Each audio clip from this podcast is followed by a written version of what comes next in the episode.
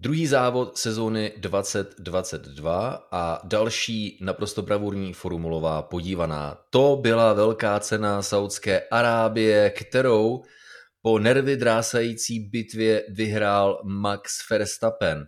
A nebyla to bitva vůbec jednoduchá, nehledě na to, že to nebylo jenom o bitvě mezi Red Bullem a Ferrari, mezi Maxem Verstappenem a Charlesem Leclercem, ale za nimi se toho také hodně odehrálo. Tím spíš, když, a my si vysvětlíme, proč to nevyšlo, když z první pozice startoval Sergio Perez. Je tady tradiční pozávodní Insta Pokec z Jidy, eh, mé maličkosti Tomáše Richtera a mého podcastového, kolo na kolo podcastového sperik partnera Jiřího Košty. Já tě zdravím Tomáši, zdravím i naše posluchače.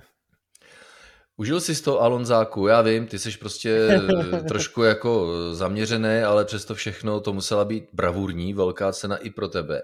Navzdory tomu, že to prostě Alonso z technických důvodů do cíle nedal, byť tedy forma Alpinu byla bravurní.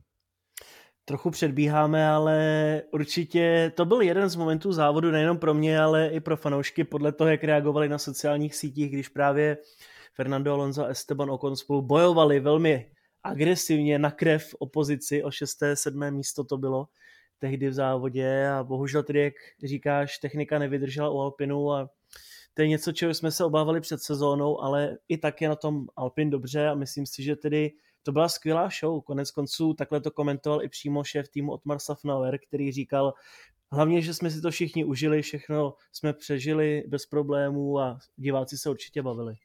Ty jsi romantik stejně jako Otmar Safnauer, člověče.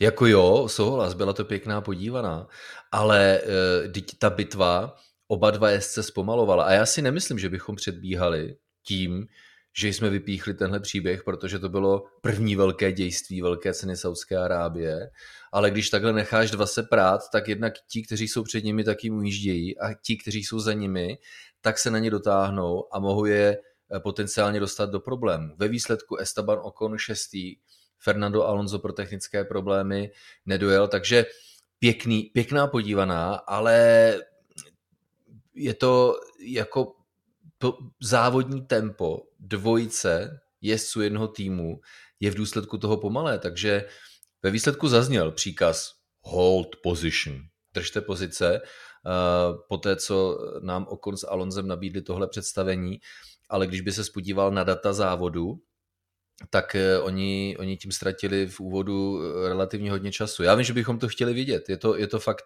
ten, ten romantický pohled na věc, ale nebylo to ze strany Alpinu, Jiříku, úplně pragmatické, člověče. Co ty na to? Jo, je to, je to pravda. Já jsem to psal hnedka na Twitter, že nechápu prostě, proč Alpin takhle zbytečně ztrácí čas. Hlavně díky tomu dost dobře dokázal podjet George Russell, kterého by se jinak možná Fernando Alonso mohl držet do nějakého toho pit window. Ale tak to zkrátka je. Hlavním problémem prostě bylo to, že v Gidě máme tři dlouhé DRS zóny a to tak nějak určilo i celý průběh závodu pro všechny jezdce, nejenom pro jezdce Alpinu. A v ten moment, kdy právě přišel ten pokyn, ať Esteban drží pozici, tak už bylo poměrně pozdě a v zápětí na to dokonce přišel opozici právě na úkor Valtteriho Botase. Ale podívaná to byla úchvatná, to o tom žádná. No tak eh, pojďme dál. Eh, Sergio Perez startoval s pole position. Eh, než se dostaneme k tomu, co jej potkalo během závodu, co říkáš na skutečnost, že jeho pole position přišlo na den 11. výročí, na den přesně, debitu premiéry Sergio Pereze, který mimochodem závodí se startovním číslem 11, přišlo Eh, ve 215. velké ceně, první Mexičan na pole position. Takže eh, myslím si v, ve světle eh, dynamiky začátku letošní sezóny, tak je možná velikost tohoto milníku nedoceněna. No, trvalo to dlouho a Čeko to říkal. Odjel jsem tisíce kvalifikačních kol, ale tohle asi bych už nikdy nezopakoval všechno to zaklaplo, vyšlo to perfektně a víme, že Pérez umí dobře ty městské okruhy, což nám ukázal už několikrát v Monaku a v Baku. Takže za mě určitě zasloužená pole position, o to více na takové těžké trati, jako je Jida. A jak říkáš, je to nedoceněná věc a určitě bude, protože jsme v úvodu sezóny a toho se ještě stane tolik, že na to úplně zapomeneme a o to více asi na to zapomeneme, protože to Čeko neproměnila, dokonce nebyla ani na pódiu. Přesně tak. Příčinám toho, eh, jak k tomu došlo, se dostáváme právě teď. Byť já mám mm, spíš za to, že Čeko řekl po sobotní kvalifikaci, tak jak eh, byl sám spokojen se svým kolem, i kdybych se pokusil jej teď tisíckrát zopakovat, tak, tak takhle dobré kolo nezajedu. Až takhle spokojený se svým výkonem byl. Odstartoval dobře, fungovalo to dobře, jenomže nedokázal se úplně odtrhnout od Šádla Leclerca na rozumný sekundový rozestup, až přišla hláška kolem 15. kola do uší Šádla Leclerca, kterou jsem nedokázal úplně rozluštit v ten moment, i když nakonec se ukázalo, že jde o starou osvědčenou taktiku, zavedenou už několik let, pit to overtake. To znamená, je to jakési, jakési kódové označení, které by šlo volně přeložit uh, zajít do boxu za účelem předjetí. Ale je to kódovaná hláška, která ve skutečnosti znamená udělej přesně opak toho, co udělá tvůj soupeř před sebou. Jinými slovy, pokud Sergio Perez zůstane na závodní dráze, tak ty zajedeš do boxu. Pokud naopak eh, Sergio Perez zajede do boxů, tak Charles Leclerc zůstane na závodní dráze. No a Sergio Perez do boxů eh, zajel v 15. kole. Eh, Red Bull po závodě potvrdil, Takhle jsme to měli naplánováno od začátku. Nereagovali jsme na žádné kódované hlášky, jinými slovy, nenechali jsme se vyprovokovat ze strany Ferrari, dokonce oni byli připraveni, pochopitelně, kdyby, kdyby Leclerc musel zajet do boxu, protože by Perez zůstal na dráze, tak museli být připraveni. Takže Red Bull potvrdil, že to byla plánovaná zastávka Sergia Pereze. Nic asi nepokazil, protože eh, by všechno šlo podle plánu. Neví Jirko, jména, které už v posledních několika měsících eh, má výrazné vlivy na průběh velkých cen a to je jméno kanadského pilota Williamsu Nikola Latifiho. No, zase to bylo zmanipulované. Určitě. doufám, že, doufám, že tentokrát sociální sítě nechali Nikolase Latifiho na pokoji. Byť, protože na trať vyjel safety car do boxu. Hned pár sekund poté, co byl Sergio Perez v boxech. Tak na trať vyjel safety car. Dokázali toho využít jak samozřejmě Verstappen, Leclerc, těsně, velice těsně také Carlos Sainz, ale já Jirko doufám, že celé Mexiko, protože to byl ten moment, který připravil Sergio Perez s největší pravděpodobností o vítězství, tak já doufám, že teď celé Mexiko nechává Nikola Latifiho na pokoj.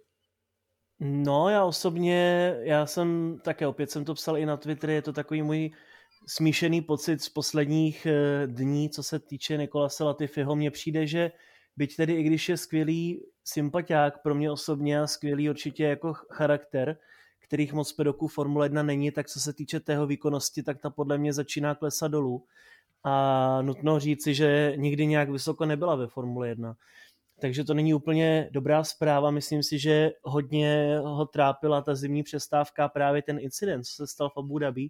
Bylo mu vyhrožováno smrtí od fanoušků Luisa Hamiltona a tak podobně, takže nehezké věci a hlavně zcela nezasloužené, musíme říci, jak v případě Abu Dhabi, tak teďko v Grand Prix Saudské Arábie.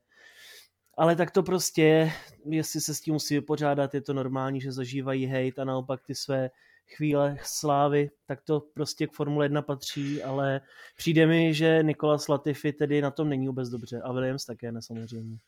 To souhlas, ale ten hejt si nemyslím, že je toho součástí, určitě ne, měl by se korigovat, protože zkrátka to je součástí sportu. Uh, je to náročná jízda ve velkých rychlostech s těžkými formulemi, s rychlými formulemi, velká přetížení, piloti dělají chybu a jejich chyby mají vliv na další průběh závodu. Aby se za tohle stali terčem hejtu, to si myslím, že je něco absolutně neakceptovatelného, že se to povedlo Latifimu v uvozovkách. Ve třech, eh, ve dvou z posledních třech velkých cen, tak eh, ho nestaví do dobrého světla ale to neznamená, že by měl být eh, terčem nějakých eh, hejtů ze strany sociálních sítí a fanoušků. To by byla samozřejmě obrovská škoda, kdyby se tohle prodloužilo nebo kdyby tohle nějak pokračovalo. Ale pojďme dál. Pořadí se ustálilo a do čela se dostal Charles Leclerc. druhý Max Verstappen, takže podobný scénář jako v Bahrajnu a nastala jakási druhá fáze, řekl bych něco jako druhé dějství z celkových tří, když bychom to zjednodušili, velké ceny Saudské Arábie. Ta první, to první dějství se odehrávalo až právě do Latifiho havárie, které předcházel Perezův pitstop. A druhé dějství byla Frestopenova snaha předjet Leclerca. No to se mu nedařilo, protože e, bílá sada pneumatik, nejtvrdší, kterou týmy a jezdci téměř všem, nebo prakticky všem, nasadili eh, po eh, prvním pitstopu a pro většinu pilotů jediném pitstopu, tak ta bílá seda fungovala velice dobře, eh, měla rozumnou úroveň opotřebení, takže to frčelo jak Leclercovi, tak Verstappenovi a Verstappen neměl, tak říkajíc, vůbec žádnou šanci, až nastala.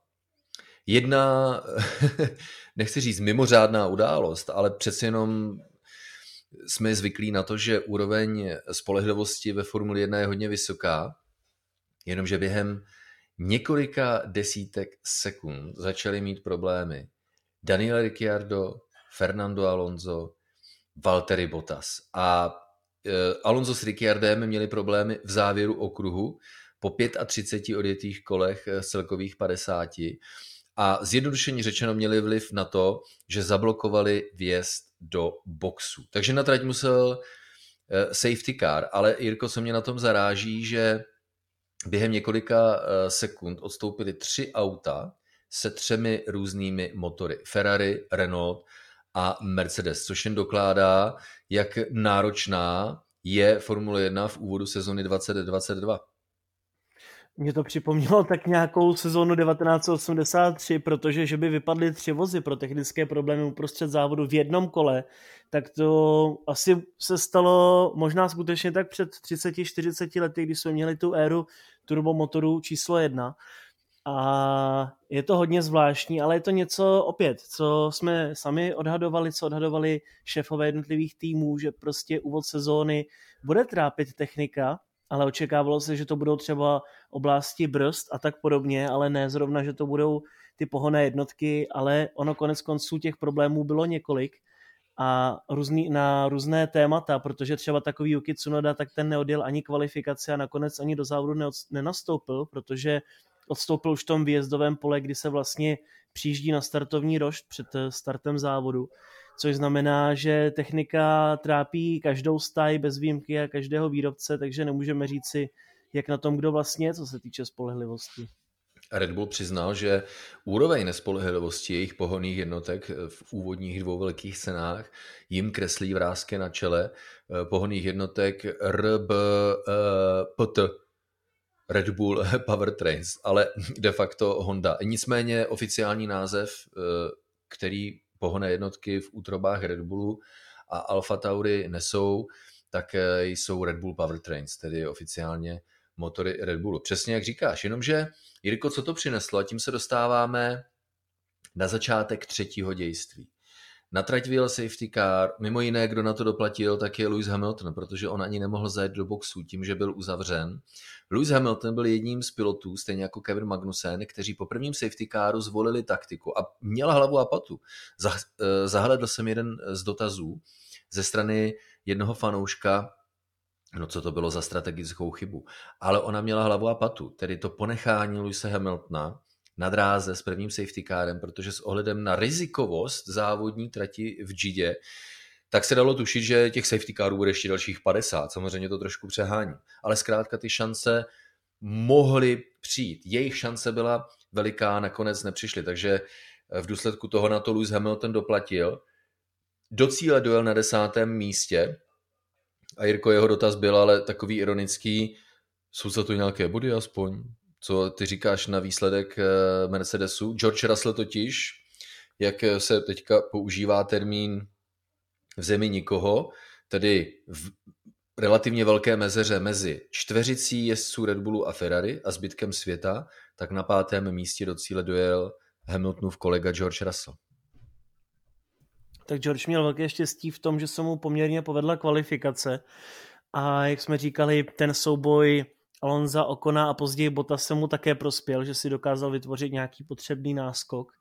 Ale opět eh, těžko říci, protože v Bahrajnu to bylo zase spíše opačně, tam zase určoval tempo Lewis Hamilton oproti Georgeovi Russellovi, ale mě spíše zklamalo opět takové podobně jako loni v Monaku, taková ta demotivace, a první, co Lewis Hamilton v post-race show na F1 TV udělal, že hned kopnul do svého vlastního týmu a řekl, že on udělal maximum, ale nemyslí si, že i tým, což já osobně nechápu, když George Russell byl o 10 míst před ním v kvalifikaci, tak to si trochu klepu na čelo, proč tohle musel Lewis vypustit. Ale na druhou stranu chápu, je to frustrace, nečekáme úplně, že bude Mercedes bojovat o ten poslední bod nebo dva bodíky. Nedej bože, že kdyby dojel ještě Alonso a Bottas, tak by pravděpodobně ani na bodech Hamilton nebyl. A hodně, hodně zvláštní, nesedlo to úplně Hamiltonovi tady v Gidě, ale samozřejmě sezona je hodně dlouhá a je to něco, o čem právě hovořil eh, poradce Red Bullu dr. Helmut Marko, který říkal, určitě nesmíme zanedbat Mercedes. Oni sice můžou teďko nějak vypadat, ale sezona je dlouhá, může se stát cokoliv a my tedy musíme také tvrdě pracovat, protože Mercedes bude pracovat o to více.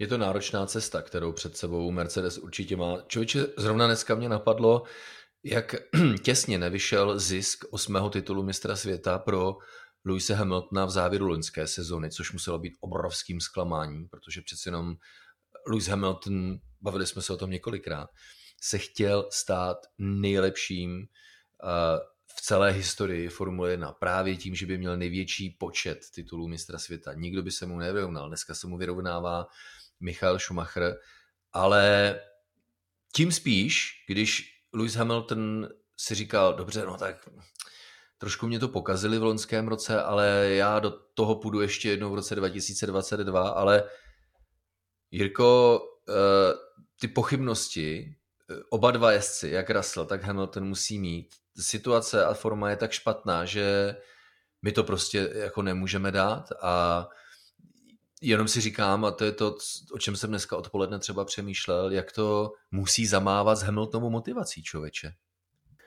Eh, určitě je důležité být vždycky nad věcí, protože přesně mi to připomíná právě zmiňovaného Michaela, který vždycky ten tým strašně motivoval, strašně ho tlačil dopředu a vzpomeňte si na ty jeho první sezóny s Ferrari. On přišel v roce 96 a v sezóně 97-98 přišel těsně o titul a v 99. si zlomil nohu, tam by ten titul býval byl také jeho. A on se prostě nevzdal a prostě tlačil ten svůj tým a říkal, my to prostě dokážeme a i když se nedařilo, tak prostě bude líp, letos nám to nevyšlo a tak podobně. A to je přesně to, jak by měl fungovat eh, konec konců šampion. Víme, že i Sebastian Vettel takhle tlačil Red Bull nebo spíše Ferrari ve svých dobách a prostě tak to je, musí ten šampion být šampion a být tím lídrem a nemůže takhle kopat do svého týmu. A jedno, jestli je to Louis Hamilton nebo kdyby to udělal třeba Max Verstappen, to je prostě realita. A uh, jak vždycky říkám, mě osobně hrozně líto pak těch lidí v továrně, kteří dělají 24 a makají, aby připravili díly pro jezdce a oni je pak takhle skritizují a Nutno říct si ještě závěrem, že Mercedes není špatné auto, dá se s tím něco dělat, ale ta filozofie je prostě komplikovanější. To je člověče eh, něco, o čem já začínám mít pochybnosti, že říká se, a mohu se mýlit, je to teprve druhý závod, a věřím také, že jakýsi potenciál v tom Mercedesu je, ale otázkou je, jestli ten potenciál je vůbec eh, odemčitelný, když to takhle řeknu, odhalitelný. Protože já mám pocit, jako kdyby už eh, mohla nastat situace, kdy je ambice konstruktérů Mercedesu, nebo byla ambice konstruktérů Mercedesu tak veliká, že šli tak extrémní cestou, která třeba v reáli nemůže fungovat na to, aby eh, to auto mělo na titul mistra světa. Ale to nemůžeme vědět, je to teprve druhý závod. Samotní zástupci Mercedesu říkají, potřebujeme tři, čtyři, třeba pět závodů, takže počkám si, jakým směrem to, to půjde, eh, o něch zmiňovaných pět závodů, ale zhruba někde v téhle oblasti 4., 5., 6. závodu určitě budeme vědět, jestli se s touhle koncepcí, filozofií, konstrukce Mercedesu dá něco dělat. Rozhodně fascinující situace každopádně. Pořád věřím, že ano. Byť už začínám také přemýšlet eh, takovou tou, řekl bych, cestou pochybností, tyjo. Rozhodli se jít tou správnou cestou, půjde jim to. Odpověď samozřejmě nemám, ale to spíš dávám najevo, jak přemýšlím, eh, jestli technický vývoj nabídne Mercedesu šanci co nejdřív dotáhnout se na skupinku Red Bull a Ferrari. Abych si to moc přál, protože já, co by fanoušek Formule 1, pořád to říkám, nepodporuji žádný tým, eh, žádného jezdce, ale co by fanoušek Formule 1, otevřeně říkám, Jirko, že když o titul mistra světa uh, budou bojovat tři týmy, tak je to lepší než dva. Já do toho ještě vkročím tou filozofií. On je velký problém v tom, že máme nová technická pravidla, která budou platit ještě několik let. A tady jde o to, že Mercedes ztrácí strašně času a jakmile se nechytí na začátku, tak se nemusí chytit ani na konci. A to je přesně něco, co třeba trápilo takový McLaren, který sice postupně nějaké ty záblesky měl, ale vlastně ty nová pravidla nikdy nezvládl. Podobně tak eh, můžeme říci i o Renaultu, dneska, dneska už Alpinu, že to takhle bylo, takže, nebo Williams konec konců, takže ono skutečně jedna věc je, že to letos nemusí klapnout, ale on ten problém pak může být eh, i další roky dopředu. S tím, že tedy pravděpodobně, pokud tento koncept nebude Mercedesu fungovat, tak se uchylí k nějakému stabilnějšímu a přepracují celý vůz, začnou znova od nuly a ještě co se týče těch agresivních bočnic, o kterých tedy, do kterých já osobně vkládám pořád velkou naději, že budou dobré, že budou fungovat, tak to právě komentoval šéf týmu Hans Ginter Steiner před sezónou a on říkal, přesně takhle vypadal úplně ten náš první návrh, ale my jsme zjistili, že to funguje jenom ve velmi úzkém okně a jenom na pomalé zatáčky, ale globálně se nám vyplácí spíše ty širší, které my máme nebo které má Ferrari. Takže jsme zůstali u nich a vzhledem k tomu, že bojoval Mercedes s Haasem teďko v Saudské Arábii znovu na trati, tak asi Ginter měl v něčem pravdu. Jak říkám, je to druhý závod, takže tyhle ty naše debaty se nesou v duchu eh, takových polemik, prosím pěkně berte je takhle, ale jsou to zase polemiky, které už částečně získávají určité kontury a dávají nás, eh, nebo dostávají nás do pozice, že můžeme začít takhle přemýšlet. Pochopitelně přejeme všem, eh, aby měli úspěch. Ale Teď jsme eh, vsadili situaci Mercedesu do jakési pomyslené přestávky mezi tím, co jsem nazval uh, druhým a třetím dějstvím. První dějství, vedení Sergio Pereze, ha, jeho pitstop, havárie Nikola Latifiho, ztráta pozice Leclerc ve vedení. Verstappen nemá šanci se nějak dotlačit na Leclerca, protože bílé pneumatiky fungovaly. Pak jsem pojmenoval nebo zmínil odstoupení Botase, Alonza, Ricciarda na trať musel safety car a co tohle způsobilo, že teplota pneumatik klesla. A najednou se jakési karty, šance na úspěch mezi Leclerkem a Verstappenem otočily. No a Jirko, tohle třetí dějství, věřím, že nemusíme ani nějak pojmenovávat, jeho adrenalin tímhle povídáním stejně nesprostředkujeme, ale to byla bitva jako víno. Jenom dodám, že v téhle třetí části se naplno projevila jakási eh, nešikovnost, ale správnější volba nastavení, kterou, uznal i, eh, kterou uznalo i Ferrari. A ta měla za následek to, že i když Leclerc, že i když Leclerc se Sainzem, hlavně Leclerc, tedy vozy Ferrari, při vjezdu na rovinky měli lepší zrychlení, tak zhruba od druhé nebo zhruba ve druhé polovině, od poloviny rovinky dále, se najednou uh, Verstappenu v Red Bull dostal do lepší maximálky. To je to, na co si stěžoval Leclerc po závodě. Neměli jsme dostatečnou rychlost na rovinkách, byť odpichy Ferrari ze zatáček byly skutečně fenomenální, ale v kombinaci s nastavením auta, možná fungováním motoru, tak tu top speed, maximální rychlost, tak měl Red Bull o ždibíček lepší a to mělo Jirko za následek úžasnou bitvu, také s velmi v kombinaci s velmi důležitým faktorem a to je pochopitelně, abych to zjednodušil, detekční zóna před uh, závěrem okruhu, de facto v poslední zatáčce, která,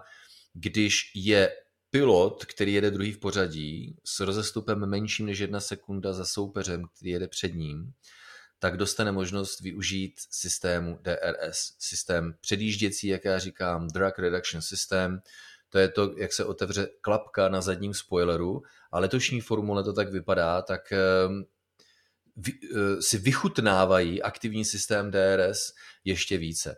Takže vlastnosti, rychlost a nastavení Red Bullu, Ferrari, Verstappenovi, Leclercovi schopnosti, konfigurace okruhu v GD ve vztahu k poslednímu detekčnímu bodu DRS a do prostoru startu a cíle, tak Jirko, tohle třetí dějství přineslo úžasnou adrenalinovou podívanou, o které pevně věřím, že jsi si taky užil. Určitě a nevím úplně, jestli jsou dobře nastaveny DR zóny, jestli by se neměly upravovat i s ohledem na další okruhy, protože to už je něco, o čem hovořili týmy před začátkem sezóny, že letos je DRS mnohem účinnější než v minulosti.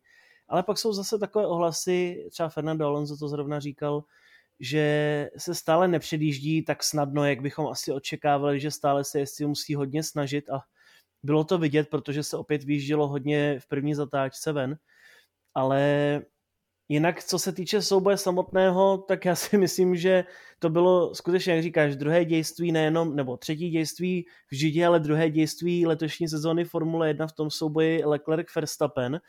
A mně osobně se nejvíce na tom líbí ten vzájemný respekt, o kterém už jsme v Bahrajnu hovořili, ale prostě to je fakt radost pohledět a musím říct, že tedy mně přijde, když to porovnám, ty souboje loni Hamilton, Verstappen a letos Verstappen Leclerc, že Verstappen je daleko rozvážnější, daleko více používá hlavu, nejde do zbytečných rizik a už začíná i kalkulovat, což si myslím, že s ohledem na to, že je šampion Formule 1 by tak měl vždycky dělat. A nejvtipnější pak bylo ta, posled, ta vlastně detekční zóna číslo 3 před startovně celou rovinkou, když vlastně jestli před 27. zatáčkou oba dva pruce šlápli na hmm. brzdy, až se jim obou dvou zakouřilo skol a vlastně chtěli pro sebe tu detekční zónu, tak to bylo takové úsměvné, ale myslím si, že prostě každá výhoda se počítá a o tom to je. Ale... Ale logické, že jo? Je, jako, logické, ano. Já jsem, já jsem člověče četl jeden komentář bezprostředně po závodě, no, sleduješ eh, velkou cenu Formule 1 a teď najednou vidíš dva piloty, jak eh, obrazně řečeno dupnou na brzdy, protože nechtějí být před tím druhým, před svým soupeřem a to je teda jako bizár. Ale já si říkám, no tak je to úhel pohledu, ale na straně druhé DRSK jsou součástí Formule 1 a tím pádem to otevírá jakési strategické a taktické možnosti a jak k ním oba dva piloti přistupovali, tak to mě přišla jako zajímavá extra dimenze.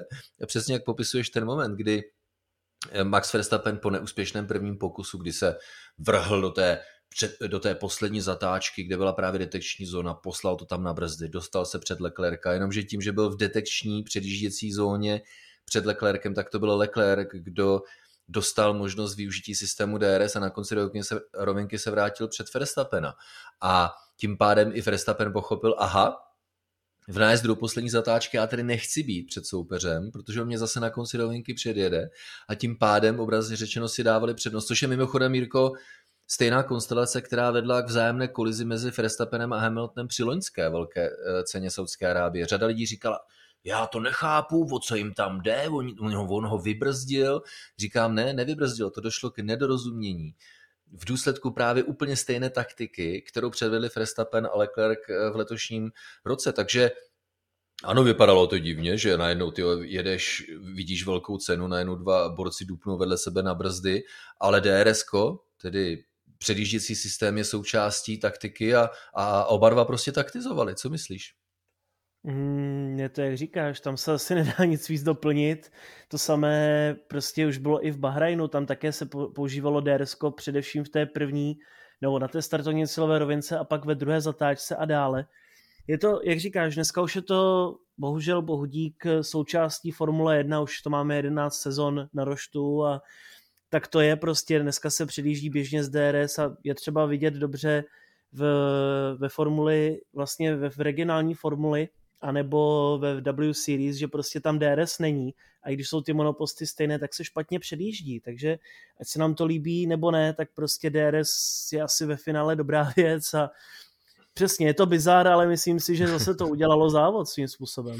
Udělalo a eh, Leclerc říká, hele, um, nemyslete si, ale i když jsou nové formule, které nabízí to, co jsme chtěli, tak ono by to bez DRS bylo hodně těžké. Sám si poukazoval na slova Fernanda Alonza, jak i s novými formulemi je těžké předjíždět.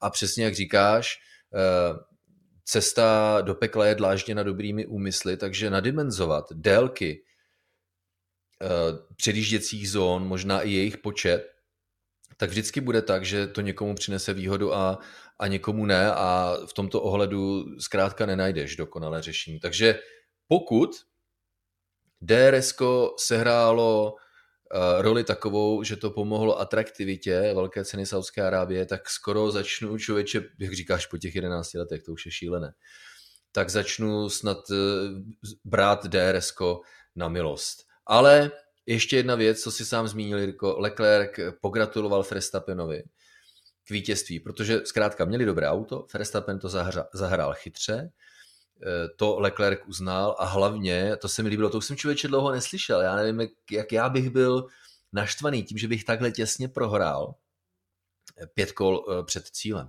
půl sekunda rozdílu v cíli. Ale Leclerc, eh, normálně se mi líbil ten, ten jeho pozitivní přístup, že i když přišel o vítězství, tak říká, o můj bože, já jsem si tenhle ten závod skutečně užil. A, a, a to mě tak zahřálo u srdce Jirko, protože kurňa, o čem jiném to má nakonec celé být, že jo? Určitě, prostě tenhle souboj je správný a zase, jak to říkal doktor Helmut Marko, prostě tohle je, sport, tohle je správná sportovnost, takhle jsme to s Mercedesem neměli. Samozřejmě to byl teprve druhý závod, ale prostě je to čistý souboj takový, jaký by měl ve Formule 1 být podle mě i takový, jaký jsme si loni přáli, ať jste fandili Hamiltonovi nebo Verstappenovi, ale prostě jo, takhle to má vypadat, takhle to vypadalo, když bojoval třeba Mika Häkkinen a Michal Schumacher nebo Fernando Alonso a Michal Schumacher na trati. Vždycky s maximálním respektem, oba dva si ten závod užili, pogratulovali si a takhle to má být, prostě to je Formule 1, takhle mně osobně se to líbí a je samozřejmě kdo vyhraje titul, nevyhraje, jestli to pak bude na konci sezóny litovat, to se může stát, ale když to pojede tímhle stylem, tak si myslím, že budeme spokojeni, ať už fandíte komukoliv.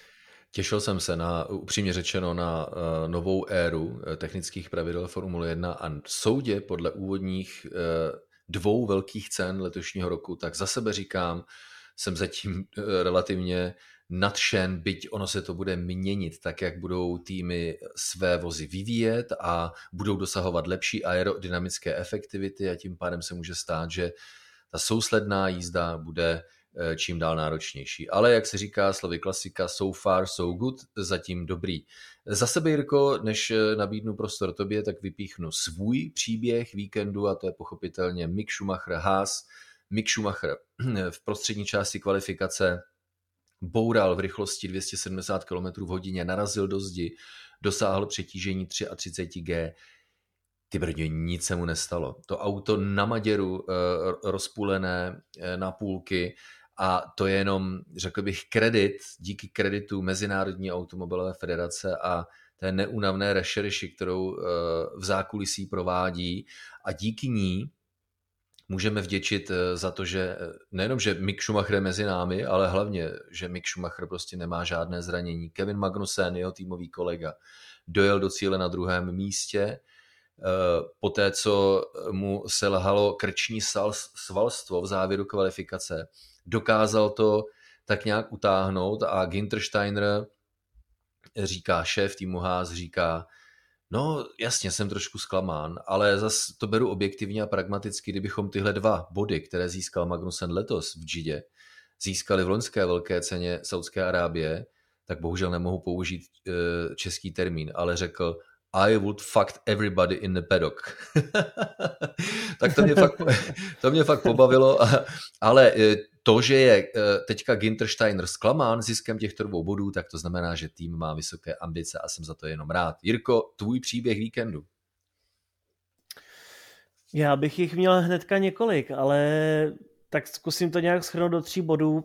Přesně jak ty říkáš Haas, ať už je to jakkoliv, tak Haas porazil Mercedes. A já jsem prostě rád za to, jak se daří Hásu. Prostě pro mě je to letos asi neoblíbenější tým, vzhledem k tomu, jak prostě měli tu obrovskou smůlu v posledních letech a čím vším si pořád procházejí, tak jim to strašně moc přeju a myslím si, že jim to přejeme všichni, protože tyhle malé týmy prostě potřebujeme ve Formule 1 a ty jsou ty, kteří vlastně tak nějak mají takové to správné srdce a duši.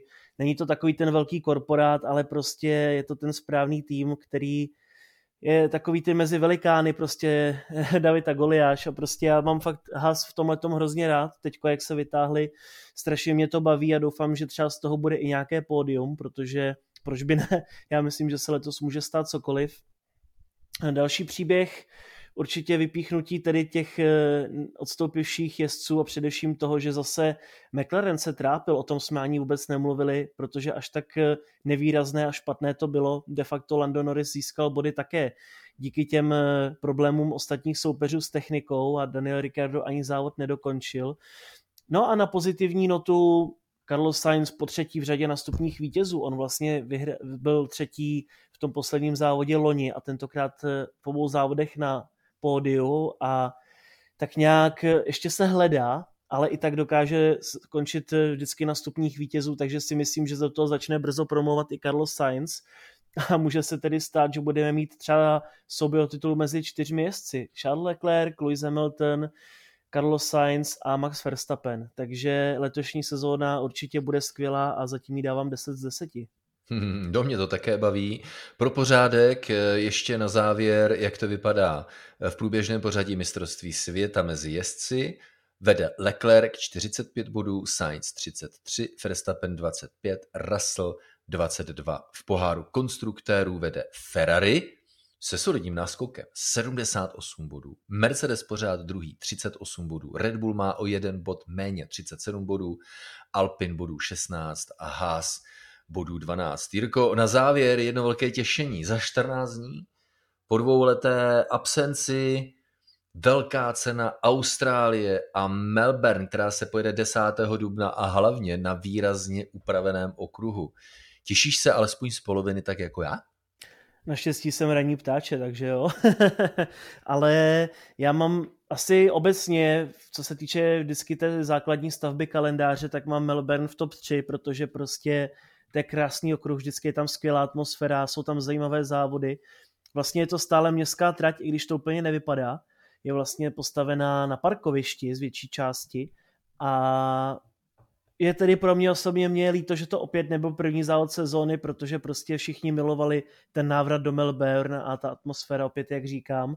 Ale i tak se moc těším, vrátí se nám pravděpodobně Sebastian Vettel, takže pro něj ta sezóna začne vlastně v Austrálii, jako tomu bylo vždycky zvykem a věřím, že tam to bude zase jinak, netroufám si odhadovat, kdo vyhraje, ale zase ta charakteristika podle mě, budou tam pomalé zatáčky, takže by na to mohl být Mercedes o něco lépe, strašně moc se těším a akorát si tedy budeme muset přistat trošičku. Nepochybně to uh, nevadí, těším se taky, ale jak říkáš, asi vůbec netroufám odhadnout, jak to bude vypadat, ale každopádně to samozřejmě rozebereme při nejmenším v pozávodním Instapokecu podcastu Kolo na kolo a v závislosti na dění ve světě Formule 1 se v nějaké mimořádné epizodě podcastu Kolo na kolo uslyšíme ještě před ním. Fanděte Formule 1!